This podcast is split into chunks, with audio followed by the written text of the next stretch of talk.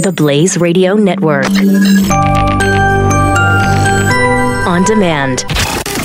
40 Acres and a Fool with Cam Edwards. The chickens are laying eggs again. We went for like two months without any, and then we went probably like three weeks where we were getting three or four. And the ones that we had purchased earlier this year, they were still, yeah, they still weren't producing anything. And then we did have a cold spell. I mean, we had highs in the 60s for a couple of days, and that's when they started kicking out more eggs. 40 Acres and a Fool on demand. Download episodes at theblaze.com slash radio. SoundCloud, iTunes, and Google Play Music. Breaching the fault lines of today. Welcome to Reform This with Dr. Zuhdi Jasser on the Blaze Radio Network.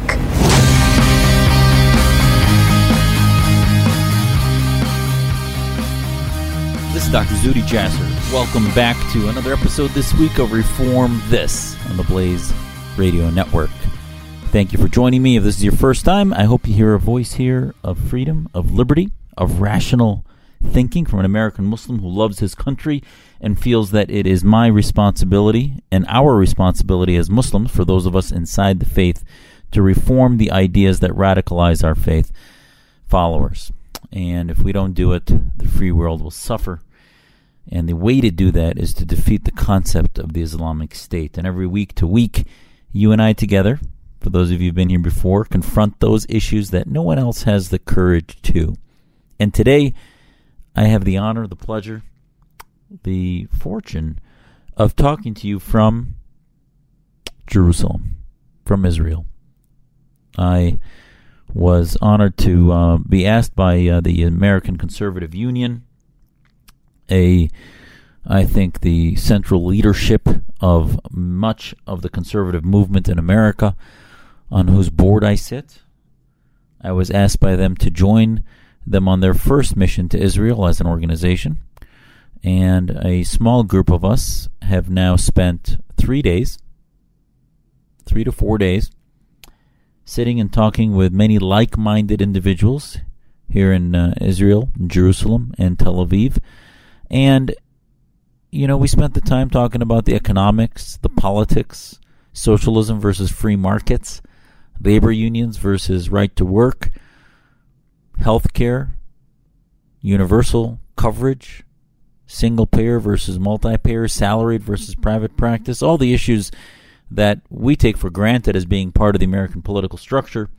But I learned quickly this week that in Israel, the primary concern, while they certainly do have their left and their right, that seems to be driven on a security issue versus many of the issues that de- define left and right in America. Now, on this program, I'm not going to spend my time getting into much of those issues with you.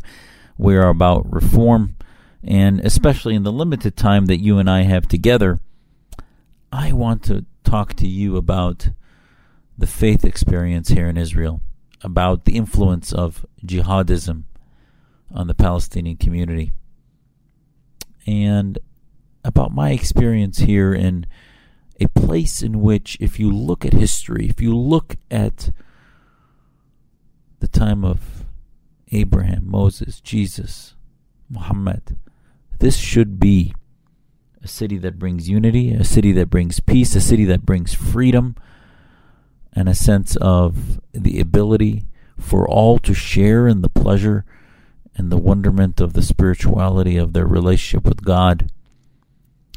But unfortunately, the radical Islamists have, whenever possible, sought to operationalize their desire to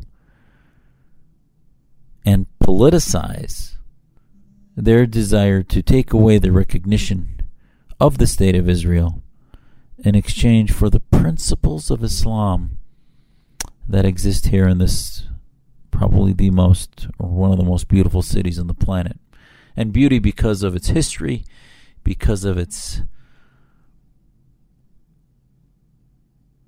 the narrative, the story that it tells just by walking through the narrow streets, seeing a a people both Jewish and Arabic, Palestinian, Muslim, and Christian, and of all different cultures here that come here to be closer to their roots, whatever those roots may be.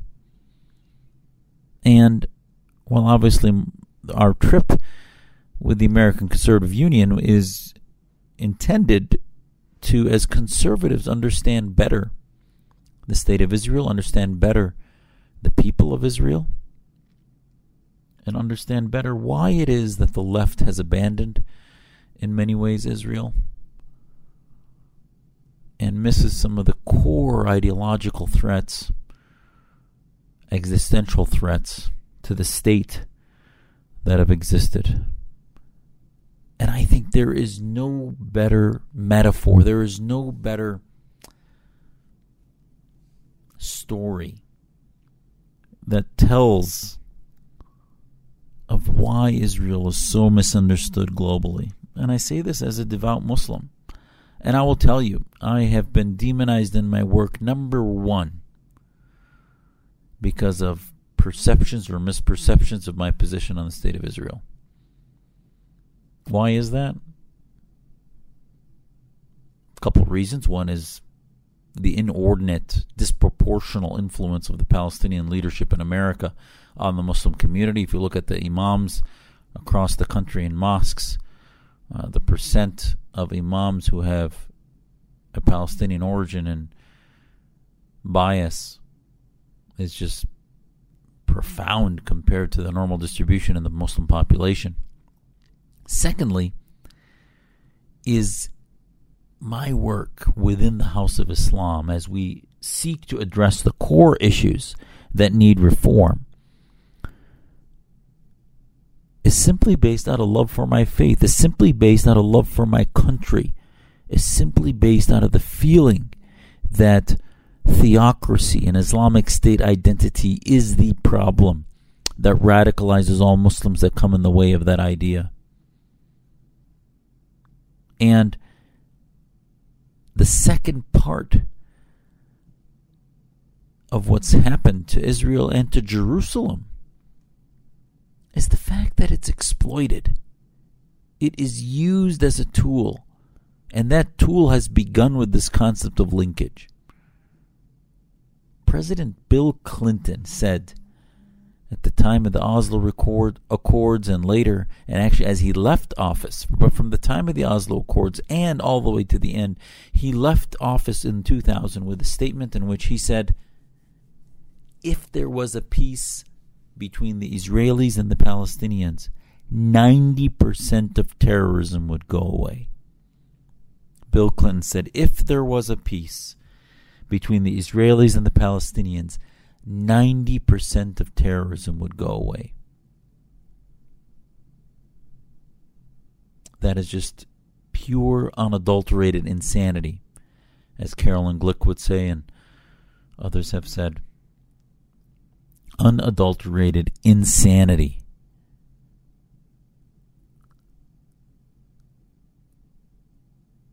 Are there problems that the Palestinians need and have had and need to be addressed from a human rights perspective? Sure, there's problems. But why do those exist? At the hands of their own leadership? In Gaza? Hamas? And its radical ideology that prevents the religious freedom of anyone that doesn't agree with them? That has necessitated Israel to live in a security state that has been constantly threatened with intifadas, knife intifadas, vehicular jihad, and other attacks?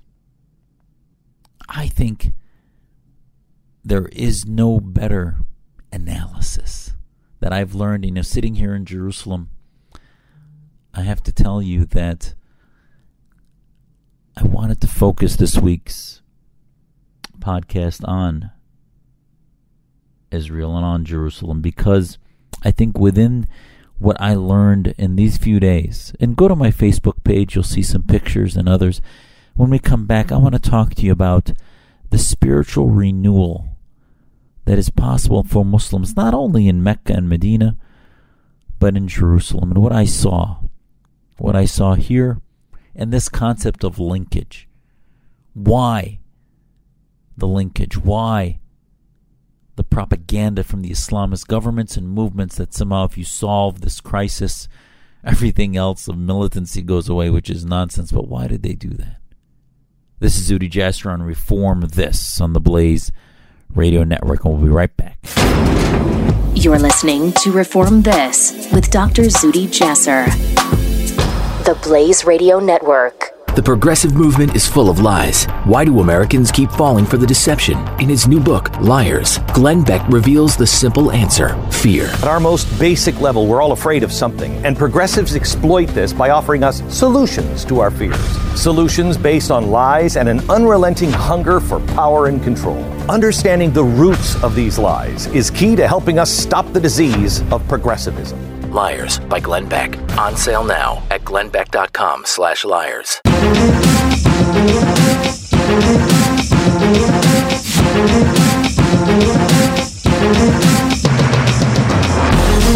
Reform This with Dr. Zuhdi Jasser. This is Dr. Zuhdi Jasser. This week I am talking to you from Jerusalem, Israel. Jerusalem. And it came back in the news a few weeks ago after there was more violence on the Temple Mount. You and I had uh, I had spoken about it on some media. Can't remember if we spoke about it on this program or not, uh, but uh, basically what had happened is a couple police officers, uh, Israeli police officers, had been killed.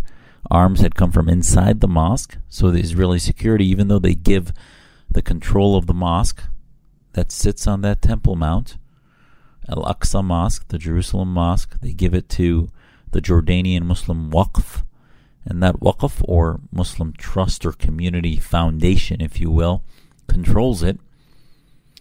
And unfortunately, it's not manned and controlled by rational, pro Israel, pro Jerusalem, if you will, a unified, peaceful Jerusalem Muslims. It's controlled by more Hamas thinking type types that really feel Jerusalem should only be the domain of Muslims.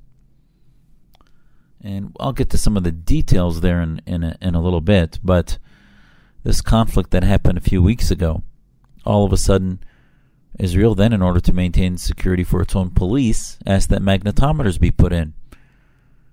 And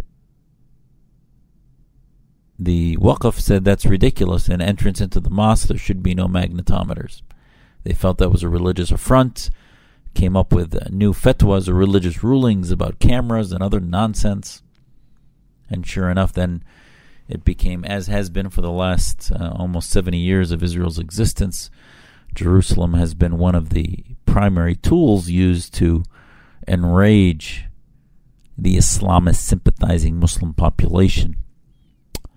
And you had a boiling of a possible explosion that was about to happen in the community.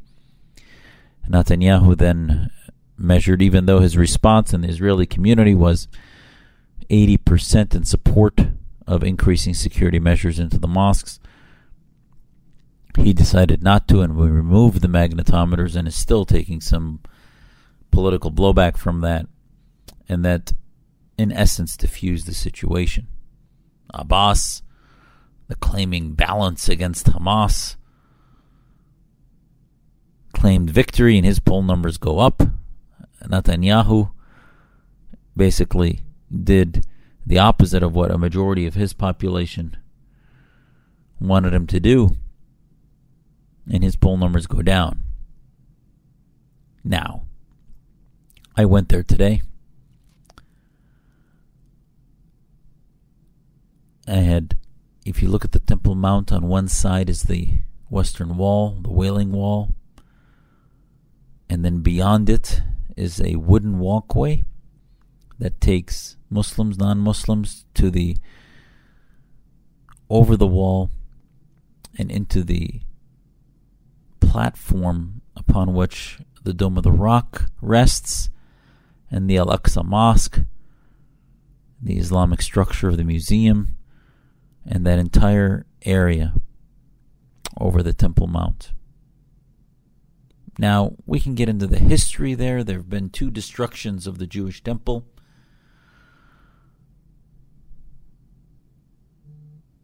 1 BC.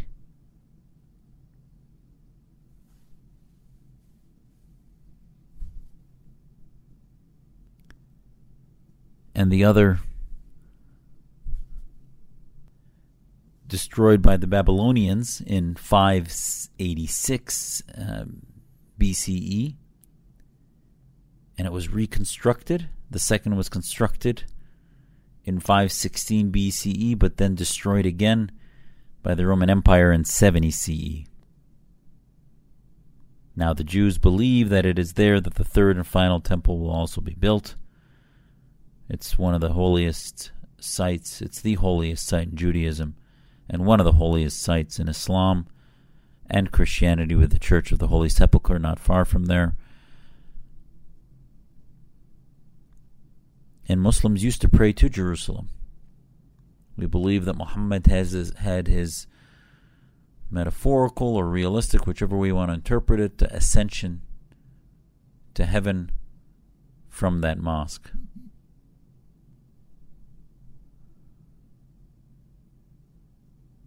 The dome of the mosque was completed by the dome of the rock was completed by the Umayyad caliphs who commissioned the construction of Al-Aqsa Mosque and the Dome of the Rock, completed on 692 CE.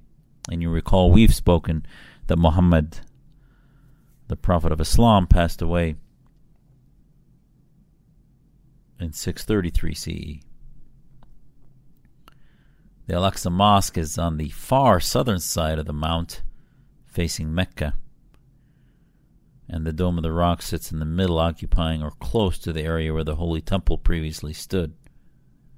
It's a very, very contested site, obviously, because under the mosque right now is what was the Holy Temple for the Jewish tradition. Now, I don't, you know, listen, we can talk about obviously the history there. It is what it is. But why can't all three faiths visit? Now, the Muslim Waqf there, run by the Jordanian government, which hands it over to more intolerant Islamists, have, and, and I saw this myself. I went to visit. There were a few Christians and Jews there, but they were only allowed to walk around, not allowed to enter with no visiting areas in the mosque or visiting times. Now, obviously, they may not, you know, it may make sense not to have them there during the five times of prayer for Muslims during the day, just because of capacity issues and no need to observe directly during prayer. But why not allow them to visit and take a look? It seems un Islamic. And what's even more un Islamic, do you know that? And this is what just was unfathomable to me.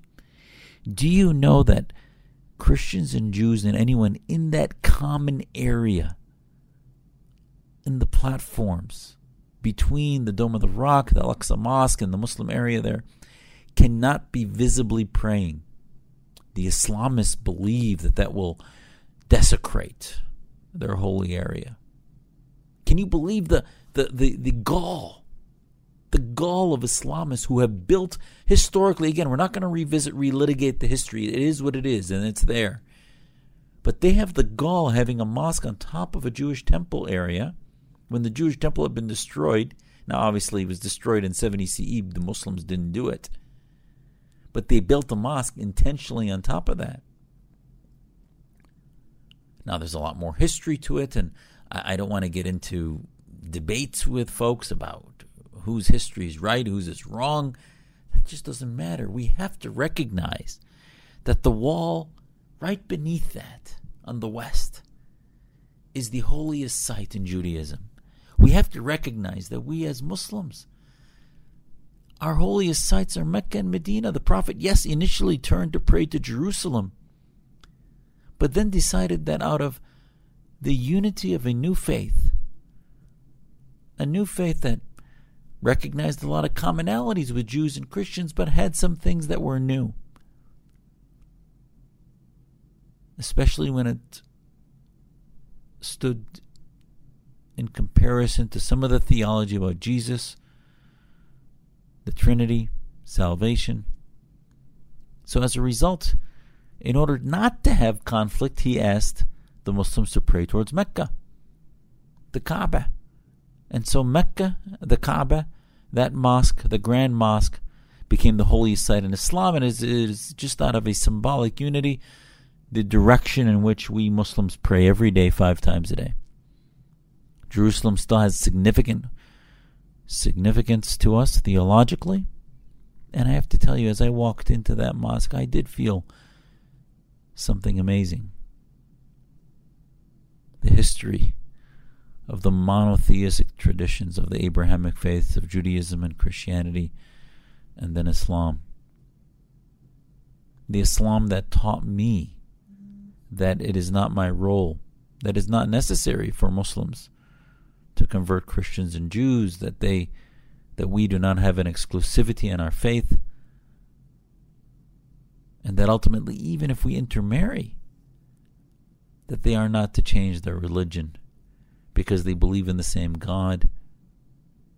Yes, there are some conflicts between Jews and Christians and Muslims described, battles even described in the Quran, but those are between specific tribes, not against the whole faith, because otherwise, why would God have told us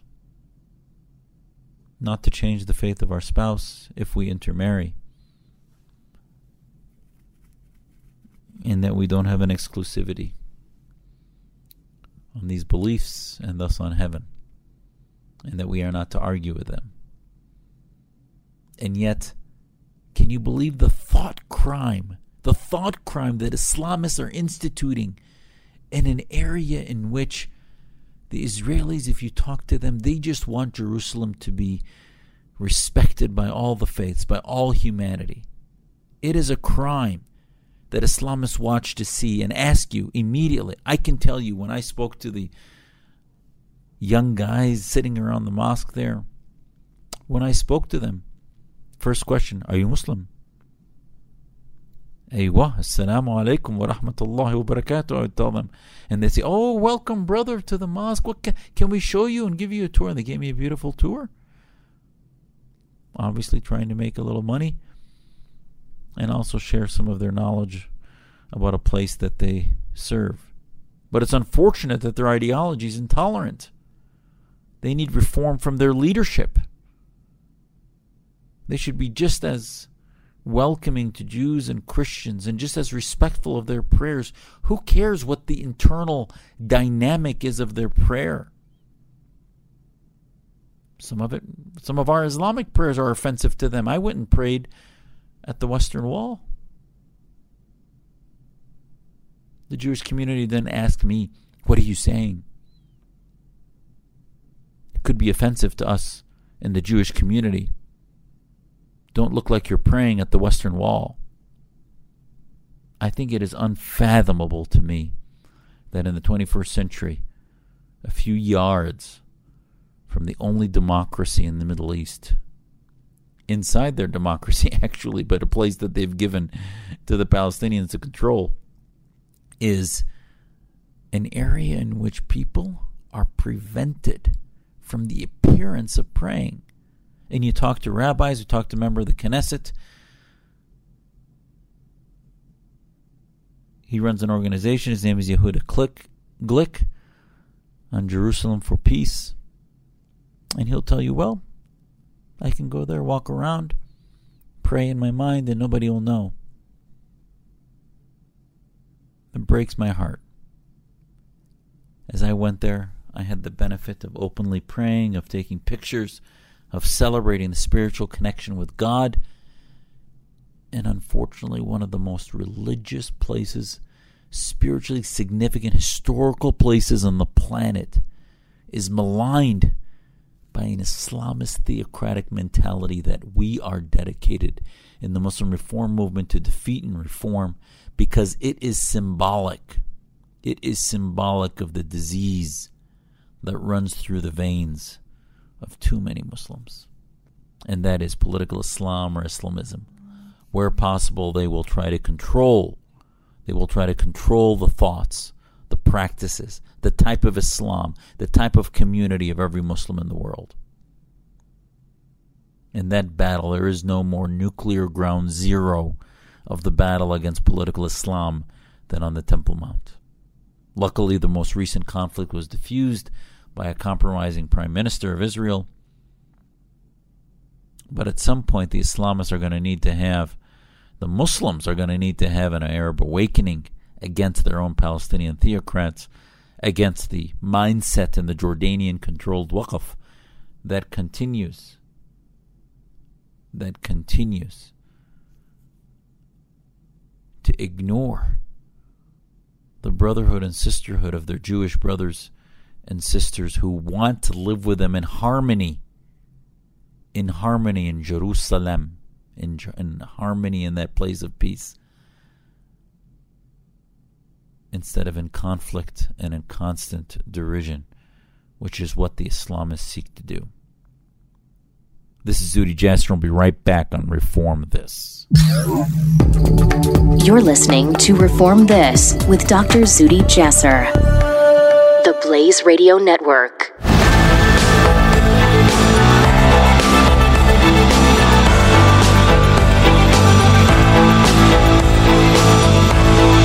You're listening to Reform This with Dr. Zuhdi Jasser, the Blaze Radio Network.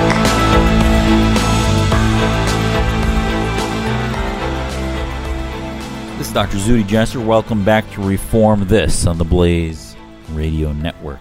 I've been talking to you about speaking to you from the Holy Lands, from Jerusalem, Israel. What that means to me as a Muslim, as a Muslim who not only loves my faith, but wants to see us redefine what ummah. Ummah means community. Now, the Islamists wanted to mean what it meant in the 7th century, which is faith community. Muslim community. But in the 21st century, now post enlightenment, post revolutions, in which secular democracies like America are now superpowers, free market superpowers, r- teaching us that the best societies, the most innovative societies, is a societal innovation in which we separate mosque and state. That that societies bring out the best in humanity and marginalize the worst in humanity but unfortunately we have not we have not seen that evolution within the Muslim community. We have continued to be hijacked by Islamists, by theocrats who continue to dominate our community and refuse to see the light of reform. And in my experience here in Jerusalem this week, I've witnessed the humanity of many of many faith, no faith, who come here to experience the history, to experience the spirituality. And I would ask my Muslim brothers and sisters to come here to learn about what it is we are doing wrong. Let's not blame everything on others. I mentioned to you in the first segment this concept of linkage. Linkage has been the bane of the State Department. The Arabists and the State Department have used the concept of linkage. What is linkage? Linkage is the concept that you link everything that is upsetting the Arabs, upsetting the Islamists, upsetting Muslims to the solution of the peace process and has been the bane of the existence of every president since the formation of Israel. And they all come into office saying, oh, if we fix the Israeli Palestinian crisis, everything else will fall away. As Clinton said, I mentioned to you, 90% will 90% of terror will go away. That is absurd. That is completely absurd. And the Islamists will link everything. They link Al Aqsa Mosque and any changes from Israeli control to simply trying to open it up to all faiths, all humanity. So we need to redefine ummah. Ummah used to mean simply Muslim community, but our reform movement says, you know what? Since secular societies are better, since secular democracies give us the freedom to be truly more Muslim than an Islamic state that gives us one or only a few forms of Islam from which to pick, that we want to have a very personal faith with no clergy, that ultimately ummah should mean the entire world's community, blind to faith that's the only way to do it and, and disavow and destroy the idea of the Islamic State. That's the only way to defeat the idea of jihad. And that's the only way that I see as I walked from the Dome of the Rock to Al Aqsa Mosque over the Temple Mount from the Wailing Wall, I realized that we are one ummah. We are one community. Reformers need to wake up. Muslims need to wake up that who is your ummah? At the end of the day, when you get sick, when you get hurt, is it only Muslims you'll turn to? If it is, good luck. I don't believe you're my brother or sister. If when you get hurt or sick, you're going to turn to your fellow countrymen, fellow global citizens of many countries that are free democracies to help you, just as we, after the Barcelona attacks, went to help the Spanish, after the Paris attacks, helped the French, after the Boston attacks, the British came to help us, and others from across the world said they would help us and give us resources after 9 11, on and on.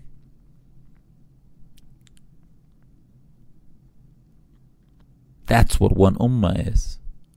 And that's what I've been feeling walking in the holiest site. Go to my Facebook page this week if you have time. M. Zuhdi Jasser, M Z U H D I J A S S E R, or M Z Jasser is my personal Facebook page. And look at the pictures, look at my commentary. There's so much to talk about regarding the Holy Land. But I can tell you if there's one thing that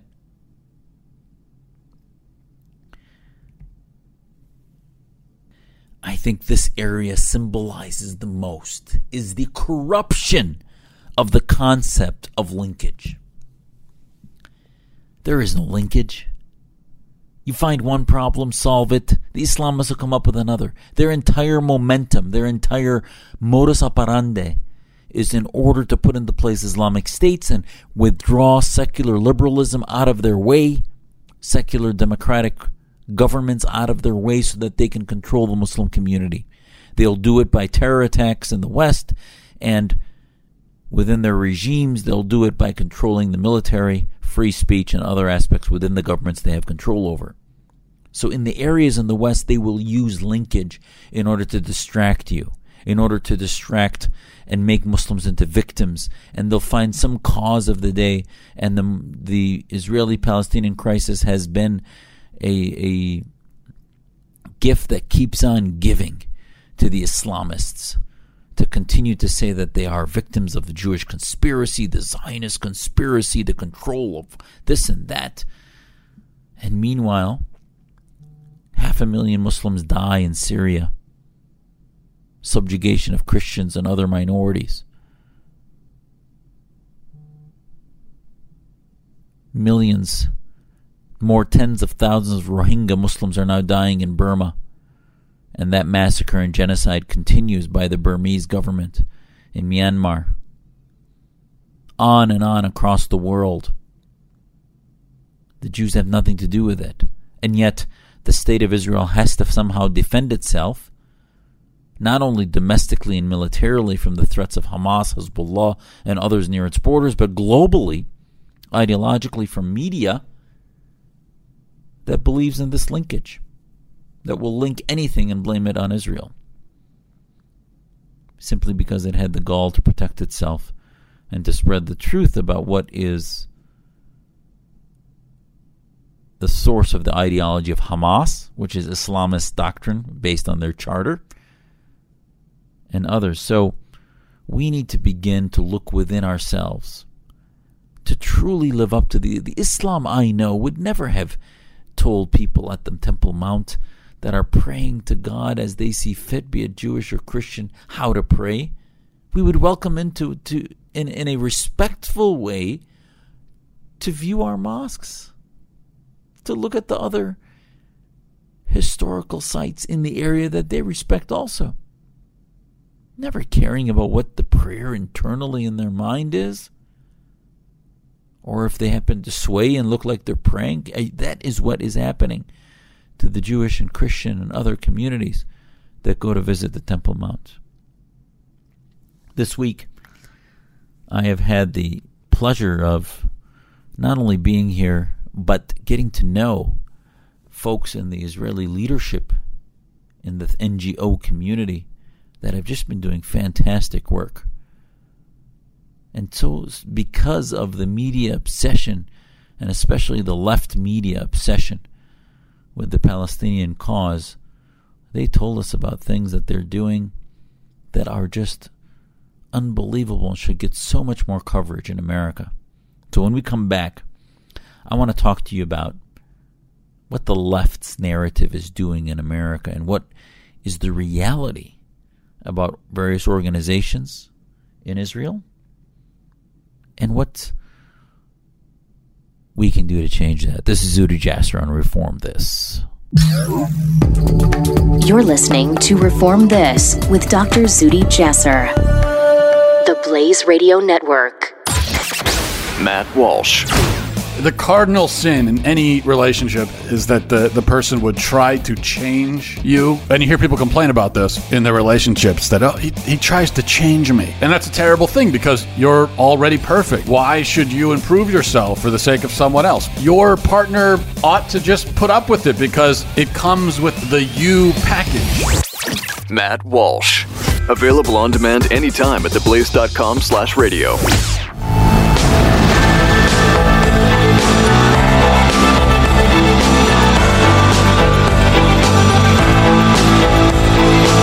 This is Dr. Zuhdi Jasser on the Blaze Radio Network. This is Zuhdi Jasser. Welcome back to Reform This on the Blaze Radio Network. Before we finish our last segment, and thank you for being with me this week. I, I'm always humbled by the time that you give me. I want to tell you, you know, we always talk about prayers for those after a tragedy has happened. We see this huge storm, Category 5, coming on Florida now approaching Florida. It may have approached Florida by the time you listen to this. But all I can say is now is the time to begin prayers. We pray for our colleagues, for our fellow Americans, for the people in the Caribbean and others, that God protect them, that God prevent the loss of property and life and limb and other, that we come together in prayer, and then whatever may happen, we come together in rebuilding afterwards. Weather tragedies are always the great one of the great uniters, just as any threats on our existential threats to our countries, be it Israel or the United States. And prayer is always the best place to start and end. So this is a shout out and prayer to those people affected by Hurricane Irma, be it in Florida, Georgia, South Carolina, wherever it may strike. Now, I want to finish this week in telling you, you know, I, this as as I talk to you from Jerusalem, I, I can't help but tell you how much of the story about Israel is just not told. How much of a normal Western democracy it is. Yes, it has its its differences with other European or especially America. It has many more parties. It has a, a a parliamentary system in which elections end up happening every almost two years. A, a prime minister who's the chief executive with a president and others. We learned uh, this few days about the economics. It's described as socialist, but yet it has uh, some more free market elements than you'd think in a socialist system. And I have to tell you that there are some folks doing some fantastic work uh, in the freedom movement, if you will, here for liberty, for free markets. Uh, had the honor of speaking to Michael Eisenberg from uh, Startup Nation. Uh, he looks at startups and uh, helps uh, small new ideas become realities. And Israel is one of the studies have shown by Pew, I believe, one of the happiest nations in the world secondary to uh, second only, I think, to a uh, country in Scandinavia, be it Sweden or Switzerland. I think Switzerland. Why is that? I think it's because they share a common culture, common identity, common history, common unity against significant threats to their existence, and every citizen is treated equally. Now, the Palestinians are not part of that citizenship. They live in Gaza and the West Bank and and have asked for their own leadership.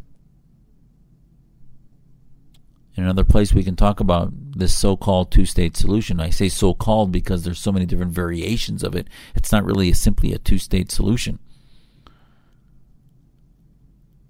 And can a people ruled by Islamists, by theocrats, demand to form their own state when in fact their very existence is a threat to their neighbors if they're not also run by Hamas? So it is, I think, as we look at Israel, there's another group, NGO Monitor, that I got to know. They monitor many of the NGOs and taught us today about how much of the link there is between anti anti-Semitic, anti-Israel funding of various far left organizations in Europe with organizations in Israel.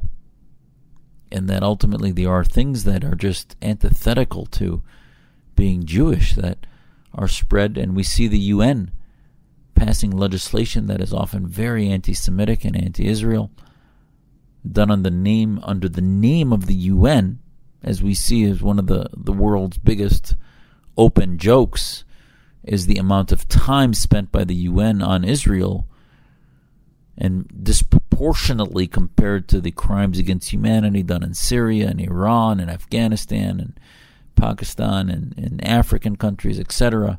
And yet, almost half of the UN's time is spent on Israel. It's absurd. We spoke to Simcha Rothman about the expertise of the legal system here and how activist the court system is in Israel. Peter Berkowitz from the Hoover Institute at Stanford. And so many others that I think will begin to build relationships between those who are liberty minded, like minded in Israel, and conservatives in the in America, the American Conservative Union. And I've been honored to be a part of that. But you know, I, the last thing I want to touch on with you today is this what's happening with the left. You see these old characters like Keith Ellison, the Democratic congressman from Minnesota, who's now vice chair or co chair of the Democratic Party.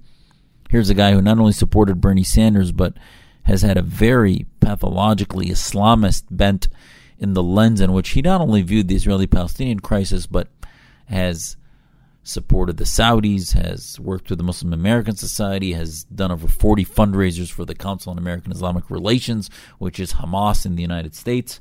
So he now is a vice chair of the Democratic Party in exchange for trying to appease the far left. Linda Sarsour now is marching arm in arm. You and I talked about her a couple episodes ago. Here's a woman who has apologized for Sharia law in Saudi Arabia,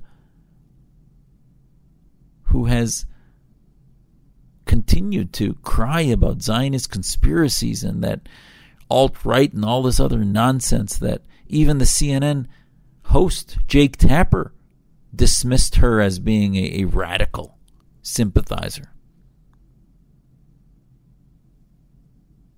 And yet, there's been no mea culpa. Even the New York Times published, actually, to their credit, an op ed by Bari Weiss about the toxicity of the likes of Linda Sarsour and how could the women's movements who truly believe in feminism work with a woman who exploits her own faith community for, you know, even Hurricane Harvey, she was using that need for charity to advertise organizations that were actually PACs for helping groups that they feel even before they've been given any funds that are going to be exploited based on identity and discriminated against. So it was not money to go help with food, shelter, or, or sustenance. It was money she was fundraising for her PAC just last week. Some Texas organizing fund, which was connected to farleftmoveon.org, not a charity relief organization, just a 501c3. That's the corruption of the left. On and on. The Islamists have been in bed with the anti Israel portions of the left, and the questions so many are asking. And then I ask, you know, listen, I've talked to many in the rebellion in Syria. And they, they look and they say, you know what? It's almost as if the, the Israelis seem to get it more.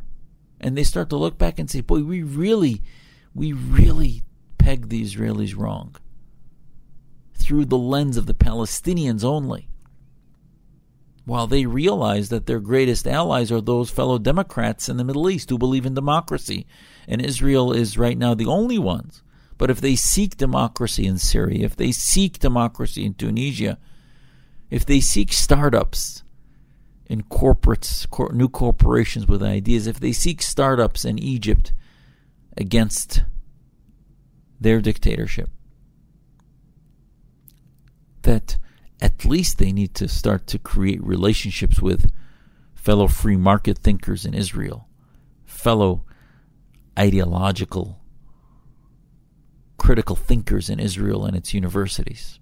Because the universities and the rest of the Middle East are not about critical thinking, they're not about journalism and liberal arts and, and muscular liberalism. It's simply about following the regime and not asking the tough questions.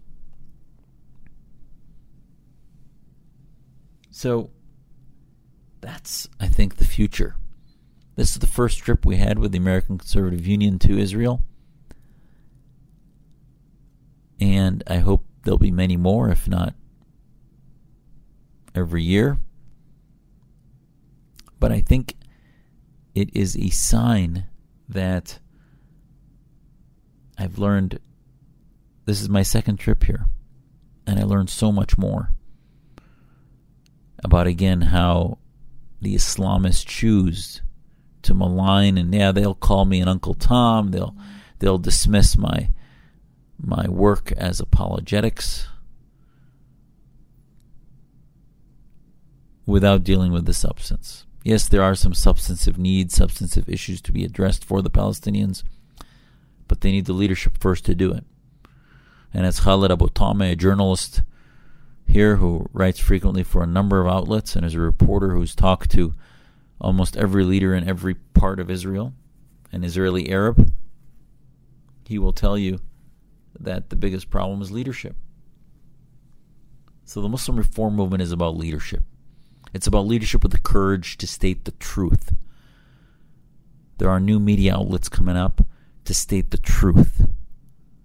And we hope and I hope I'm inspired to continue as I leave Jerusalem this week and get back to my country, the United States of America, which I hope to help strengthen and maintain that relationship with Israel, with all free thinkers in the Middle East, from Syria to Iraq to Iran, Saudi Arabia, Egypt, and elsewhere, to bring our faiths together in one ummah, in one humanity, and shed the cloak of theocracy, of hate, of supremacism and the one I can work on is the one that has hijacked and poisoned the Islamic discourse, which is political Islam.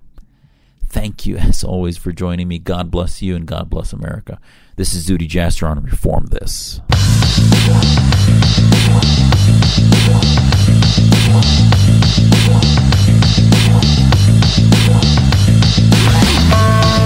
The fault lines of today. This is Reform This with Dr. Zuhdi Jasser on the Blaze Radio Network.